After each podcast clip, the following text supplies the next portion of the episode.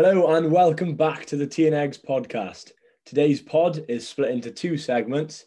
In the first half, we'll be discussing this weekend's Pro 14 fixtures, and we will also be looking back on how the regions fared last weekend. In the second half of this episode, we have an exclusive interview with former Scarlet and Cardiff Blues man Steven Shingler. So stay tuned. So it was a pretty dire weekend for Welsh rugby. Not only did the international side lose to Scotland, but not one of the Welsh regions managed to record a victory. So Dragons lost 16-28 to an informed Munster side. Scarlets lost 3-6 to Edinburgh in West Wales. The Blues lost 7-11 to Ulster. And quite surprisingly, uh, Zebre, who sit bottom of the Conference A, beat Ospreys 23-17. So Joe, I'm going to start off with you, mate.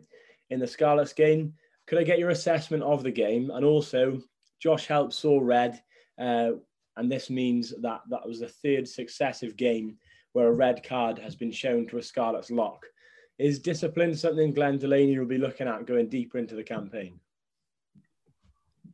Yeah, definitely. Discipline is going to be a problem. Got currently got two second rows serving a ban. Sam Lousi's ban is about to end on the 9th of November, but they're really testing the strength and depth in their squad, and they won't want to go much further.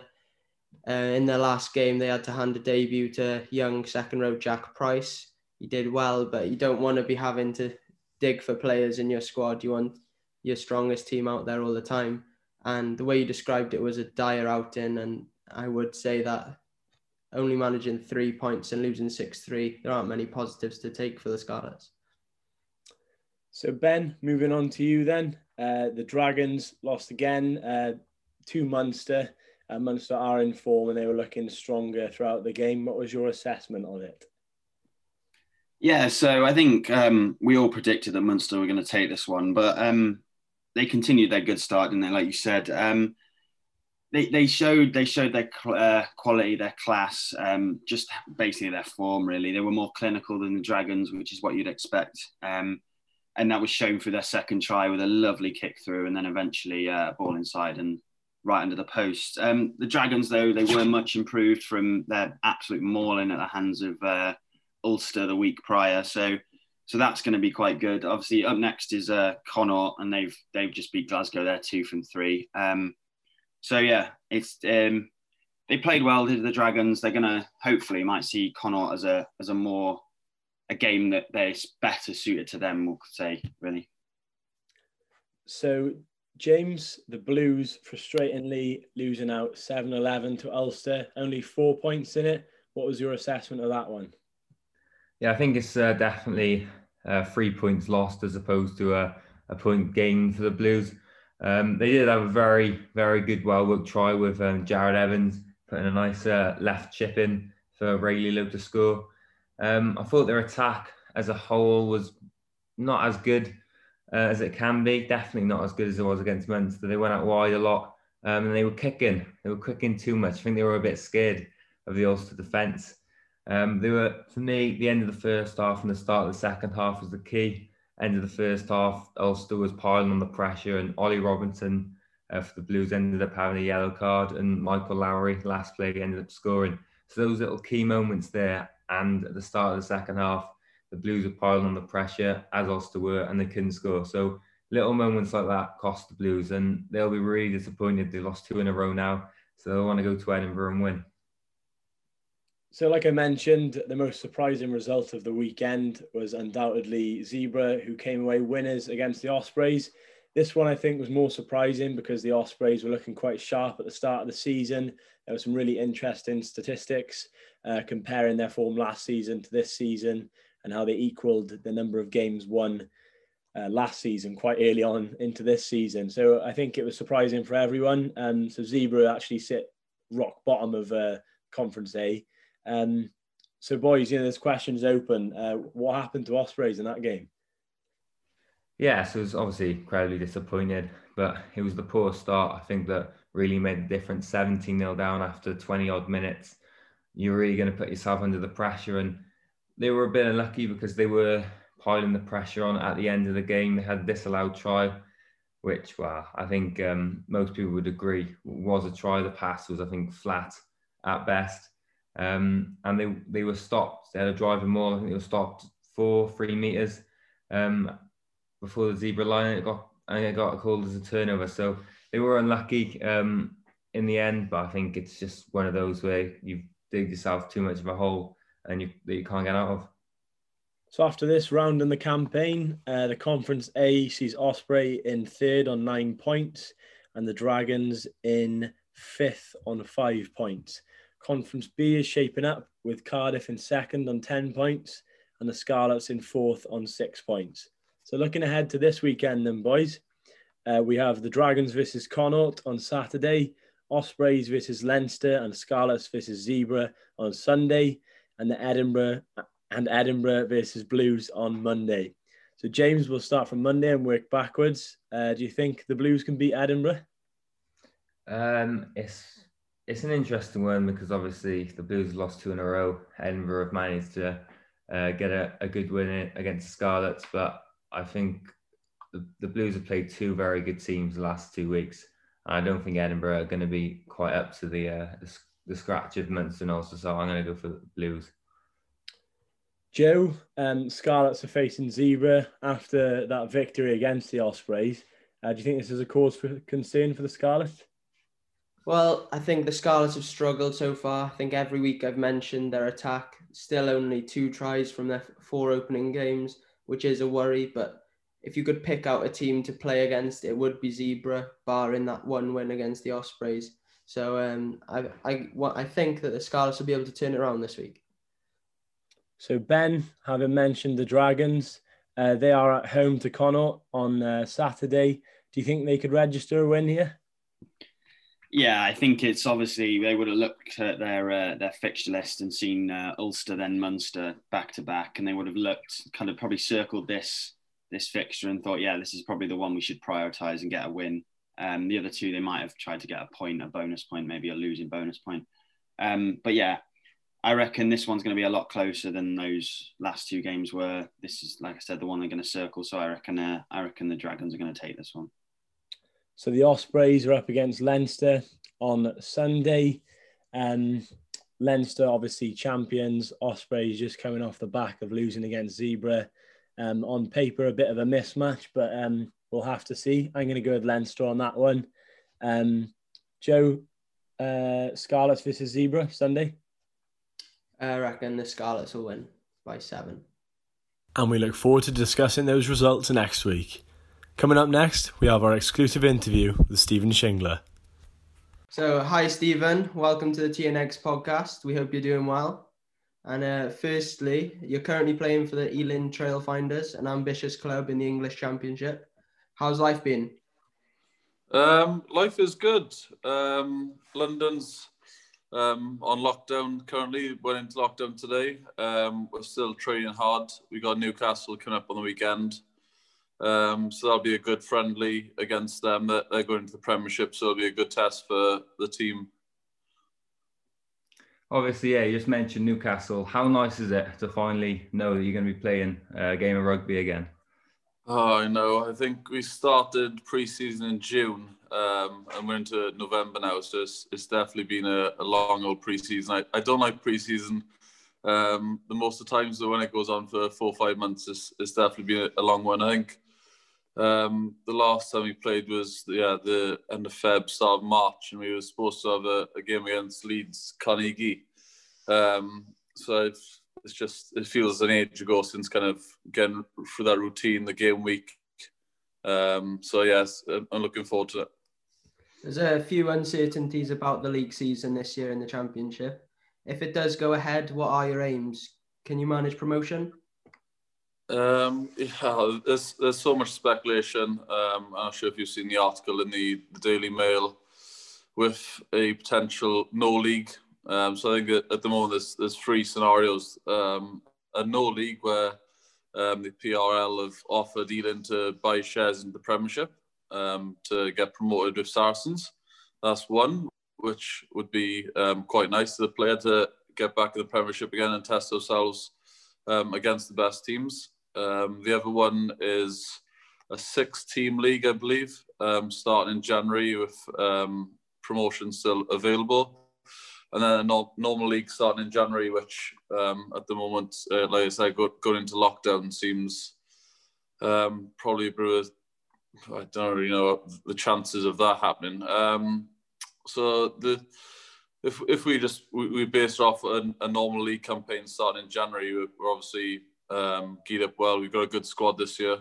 Um, but we're playing the the three-time European champions um, in that league. Um, are we going to look for promotion? Yes. Um, I think we've been training hard enough to to warrant a, a, a, crack at least against Saracens, but we know what we're up against there. Um, they're a top team. So it'll be, I suppose, disillusion of me to to think that we're going to go for promotion and and topple them uh, home and away. Um, so it'll, it'll, come down to probably scoring bonus points um, during the league and hopefully turn them over at home. If we can get a point away from home um, and win the league that way, that'll be good. If we beat them uh, home and away, even better. That'll be like a, one of the um, I suppose, a very optimistic way of thinking about it. But yeah, we're, we're, we're training hard and um, we're, we're, hoping to put our best foot forward for sure. Just a quick mention on uh, on Saracens. If likelihood is that it won't happen, but how good would it have been if you could have had a, a packed out crowd at home against them? How different would that be uh, playing a team like that? Yeah, I, it's, it's, it's an interesting one because no one really knows what's going to happen with crowds January, February, March, April, May, June. So if we play them in June at home, last game of season's uh, season, who knows? Could be could be a potential packed out crowd, which would be awesome. And um, yeah, I suppose it'll go on fixtures as well uh, when we play them. We know the Six Nations is scheduled to uh, start in February, which they lose a lot of their players there. Um, it'll be a, probably a good time to play them. um, so yeah, there's, there's, so many variables, but the, the chance of playing at, at home, especially with, with a big crowd, is um, one as a player you look really look forward to. So you're a seasoned pro now with a number of top uh, level games under your belt, but you've also been doing a little bit of coaching with London Welsh. Um, is that something you want to do in the future, post career maybe? Yeah, good knowledge, lads. yeah, um, no, I've, I've enjoyed my coach. I, I firstly started off with um, Hendy RFC, which is a, a, club in West Wales by in Clelley. Um, so I, I first got into coaching just because I wanted to spend a little bit more time with my friends on a Tuesday, Thursday. Oh, sorry, battery's gone. Tuesday, Thursday, um, and really enjoyed it and um, had a little bit of success there. We went from Division Two uh, to Division One, uh, managed to finish second one year. Um, and then I went up to sign for Ealing and, and got in touch with uh, Kai Griffiths, who's the director of rugby at um, London Welsh at the moment. And we had a, a season where we got promoted. Um, so so far so good. I do really enjoy it. And um, am I looking to go into coaching after my career? Yes. And uh, before you moved to London, you obviously had a little spell in France. Could you tell us a bit about that? Was it different, the experience? Obviously, got to speak French, language barrier must have been quite hard at times. Ça va? Oui. um, oh, it was it was a brilliant experience. I think um, for me, I, have obviously got an older brother who's been a Scarlets his whole career, um, hasn't changed club, and that's that's a brilliant thing to do. And probably players in in my generation is probably something which is far few between really. Um, I had a chance to go over to France. I knew I was going to leave Cardiff Blues, probably lacked a bit of game time there uh, through injury and then through other players probably playing really well. Jarrod Evans stepped up and, and probably grabbed that uh, that 10 shirt, moving Anscombe to 15 and myself onto the bench or even out the squad sometimes. Um, so when the opportunity came up, uh, I just thought, yeah, why not experience France, um, southwest of France, between uh, I think it was March and, and May. I knew the weather was going to be good. um, so I seen it as yeah, experienced something else and really enjoyed it. Um, a club called uh, Mont-de-Marsan, uh, also known as, as Stade Montois, a really good club, um, Pro D2. But it was it was interesting. It was it was my first time going into a second tier kind of level um, from playing Pro 14 in the in the Aviva. I kind of expected it to be a little bit more of a drop off in standard and maybe the supporters. But uh, my first game was a Thursday night and it was 7,000 people watching the game, which is more than the average of Cardiff Blues and Scarlets. Um, so I was blown away with the atmosphere and how, how passionate they are for rugby. Um, so yeah, just really enjoyed and really enjoyed the kind of different playing styles they they kind of play out there and how they motivate themselves before games, which is quite uh, quite an experience. Yeah, you mentioned uh, motivating before the games. Was the culture there a lot different to over in Wales and London? Hugely different. Um, they they they're very much passionate people, the French. Um, and normally, kind of my usual routine before kickoff is a 2 p.m. kickoff, go out at one, um, kind of an individual stretch, a few kicks, come back in, um, and then go out as a, a team warm up probably about half an hour before the game. My first game, we didn't go outside until 10 minutes before kickoff, and it was very much just all the atmosphere was built up in the change rooms and that indoor area just playing absolutely loud berserk music from ACDC, um, banging heads together. And I went into that game so nervous because I even had a shot of goal just to warm up. Um, I completely got the timings wrong because it's all up in, in French. Um, it just showed me that, that how they play at, at home, um, the, the passion they play with. And sometimes a warm up is probably not needed. It's just um, sometimes who wants it more, and it's certainly evident in French rugby. So you mentioned before you moved, uh, you were at the Blues. Obviously, being a Blues fan, it was great having you. Um, you were part of the Challenge Cup team that won in Bilbao. I, you didn't play, did you, uh, in the 23? No. But, but um, how good was it to be part of that um, that team to win some silverware?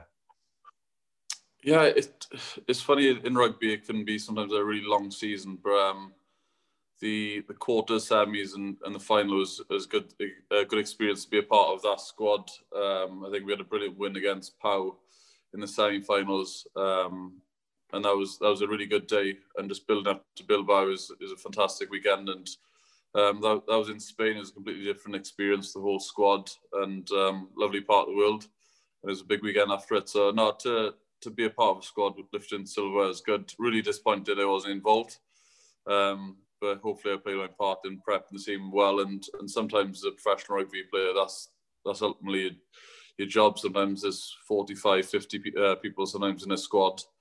Um, and you normally have about 15 boys who are happy because they're starting, um, seven or eight boys are on the bench, disappointed not to be started, and, and the rest who are absolutely gutted not to be selected or out injured. Um, so sometimes you got to uh, manage that as probably as a coach manager and, and as a player, your expectation on playing every game and knowing your role in that team. And my role at, at that point was prepping the team to go out and win on the weekend. So I'd done my job there, and um, yeah, it was good to be part of it.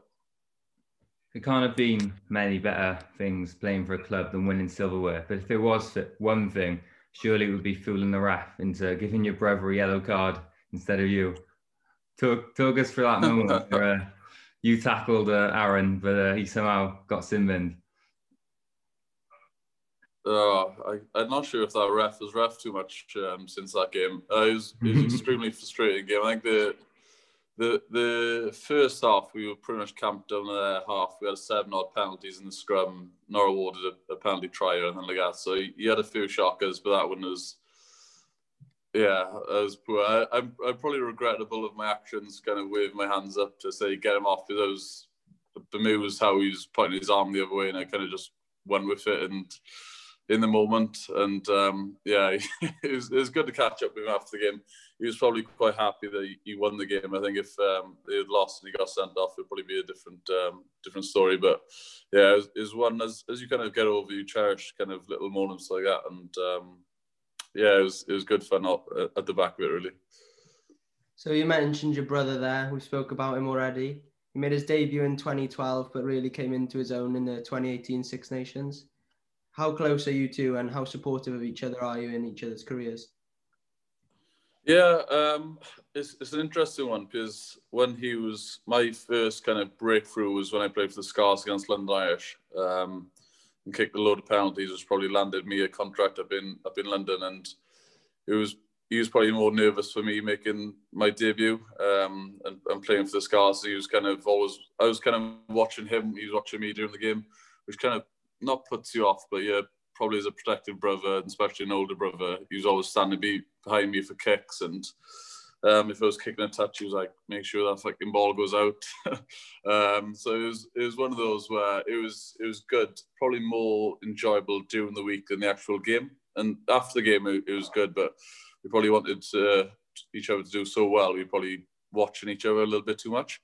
Um, and in terms of supporting each other, yeah, we, we, probably speak a lot more when I was in London Irish and up here. Um, so we ask how the week's going and whatnot. And when you're playing with each other, you, you're with each other so often, you actually don't have, like, you kind of talk about your day, which you've already done together. um, so it's good to kind of bounce conversations off what teams are doing, what how train's going. Um, but in terms of support, yeah, he's, he's a good older brother, and um, yeah, he, it was a it was a tough childhood uh, growing up, four years uh, younger than him. Bashed me about a bit, but probably put me in a, a good state going into professional rugby then. So we're gonna go back a few years now. As a 20 uh, year old, you were called up uh, to the Scotland squad, um, yeah. but World Rugby Board, you were eligible. Um, can you tell us a bit about that? Oh, um, yeah, it's probably a good story, and I don't mind um, talking about it now. It's probably quite difficult um, it, at the time because I was um, 20. Was I 20 years old? Yeah, I was 20 years old um, at the time up in London. I had a really good relationship with um, a guy called Mike Catt, who's um, probably one of my all-time favorite coaches. Really had a lot of time for me, and he had a a good relationship with Andy Robinson, who was the Scottish coach.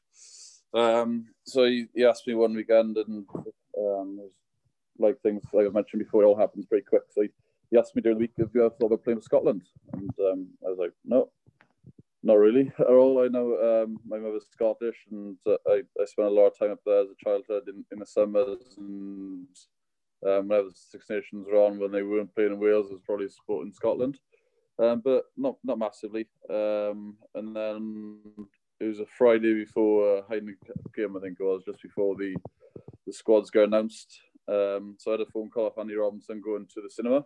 Charles pretty remember it, so it was a big part of um, my life, and um, it's a good story I, I like telling now. Um, going to the cinema, I had a phone call off Andy Robinson. Um, he said, Steve, I'm announcing my um, Six Nations squad 12 p.m. tomorrow uh, would you like to be in it? and I was like, wow, this this is pretty unbelievable. I said, can you give me uh, an hour or two uh, and, and let you know? Uh, phoned all the people who are kind of important in my life, parents, brother, agent, um, one or two players uh, who are now coaching, um, asked for their opinion. It came down to, I was 20, rugby's going well, I was ambitious, um, and I was in England. And I was kind of the where it was kind of if you were playing in Wales, you had to play, play in Wales to play for Wales. Um, and I was just in my first year um, into my contract up in, up in London, so I was going to be there for another year in uh, London Irish. And one of the conversations um, was if if Wales were knocking on your door, who would you choose? Is yeah, probably go with Wales. Um, are they knocking on your door? No. So you got a decision to make where Scotland are knocking on the door ready to put you in the Six Nations squad, or you could be waiting for a, a Welsh phone call for 10 years and it doesn't come. So uh, these moments happen quick. You have to make a, a decision. And um, I decided to, to make a decision and say, yeah, I was happy to play for Scotland. How does it feel now that you never actually made an appearance for Wales? Um, I'm not really a a bit of person, and um, for for my career path, the way it's gone, um, I wouldn't really change too much. I think ultimately, if I was probably good enough, I would have I would have played. Um, so that's probably the, hard thing to say out loud. Um, did it matter that I decided to go to play for Scotland and then uh, kind of uh, announce myself as as Welsh?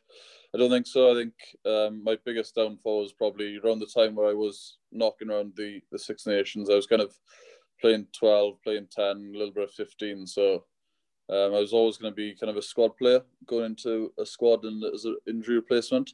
And the the rugby I was playing at the time was was probably good enough for a call up. And um, unfortunately, Jamie Roberts was the 12 um, at the time, and he was particularly good um, in, his, in his heyday. And uh, went to the tour of South Africa, and I was the, the backup 12. And I think Jamie Roberts was um, playing his 40th test test in a row. He didn't he didn't miss too too many, Um, so if he got injured in that week, I, I may have stepped up and, and played. Um, he didn't. I didn't. I didn't play. I'm probably going back to the Scarlets. I probably should have nailed nailed down the position. I was still kind of flirting between trying to play every, everywhere and didn't really establish myself as as a number one 10, 10 or 12 really, which is probably probably my positions. And and even today at, at 29 playing playing rugby for, for 10 years, I still actually don't know my best position. I know I really enjoy goal kicking, but I think if I really applied myself at, at 12, um, put a bit of weight on, worked on my ball carrying skills, it may have worked in a different route.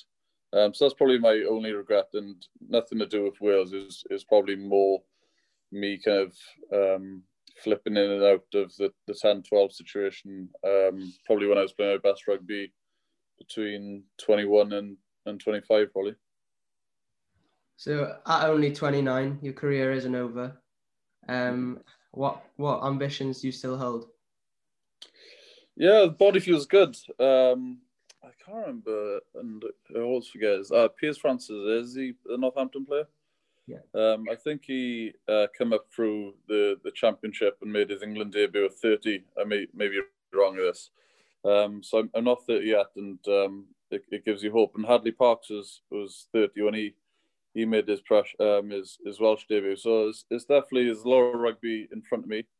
Um, it'll really depend on club form and how Ealing Ealing go. I've just signed another two year deal and absolutely love love my rugby at the moment with with Ealing. Um, it's probably not the level that I'd, I'd want to be playing at. I, I definitely want to get myself up to the top flight again. Um, and that's that's the challenge I came to to Ealing knowing knowing that I was probably in pursuit of playing consistent rugby with um, my last year the Blues kind of on off a little bit my last two years. Um, so playing rugby consistently um, again was was the biggest aim, um, and the aim is, is still the same: get get in promotion and get back playing top flight rugby. Because as soon as you're kind of knocking around in that top flight and you're playing well, um, you're probably with that one one phone call away and, and getting a sniff again. But um, yeah, my, my main priority is probably just in, enjoying rugby um, and not not chasing that kind of lustrous Welsh cap um, because I'm playing in English Rugby Division Two Championship at the moment, and um, it's, it's very optimistic of me to think that um, I have a phone call anytime soon. But so the, the immediate aim is just to play play as much rugby as I can, play consistently well, and get Ealing into the Premiership. Looking back, on your all of your career so far, what would you say is the kind of number one moment, number one match, etc.? Just the best kind of highlights that you always kind of remember. Oh, it's, I got asked this question uh, quite recently, and um, I think I played close to kind of 200 odd um, top class class games. I can probably remember three or four uh, which stands out. And and one was my first, well, I, I think my third appearance for Scarlets is the the game against Irish in the Madejski in the LV Cup. Um, so we went. So the English League um, normally puts out a, a, youngish youngish team the first week and goes full ball, ready to go back in the Premiership again. So we played London the second week. They they went full hit, and we were like like most Welsh clubs, so we're using a second choice and younger players playing the LV, but we, we had a decent team. Um, my brother was playing Ben Morgan, I think, if you remember him, Gloucester number eight, he was, he was playing, and we all played together in um, in Llanelli RFC. Well, you actually mentioned few names more. So Sanju uh, Lima was playing, Gareth Davies was playing, Scott Williams was playing. So some some good good boys there. Um, we didn't really go up with too much. We were just worried about ourselves really and playing well, if we can sneak into the Scarlet side the I'll stay in the Scarlet side. Um, no hope of, of winning and um, and turn them over. Uh, kicked, I think it was seven or eight um, kicks from all over the shop, um, and just kind of established myself as a, a player which has got potential for the future. So that was one which which stood out, and and going back uh, from Reading to Llanelli was a, a good feeling. Um, another one was probably Munster at home with the Scarlets. They kicked a, a winning kick at the end of the game um, from 50.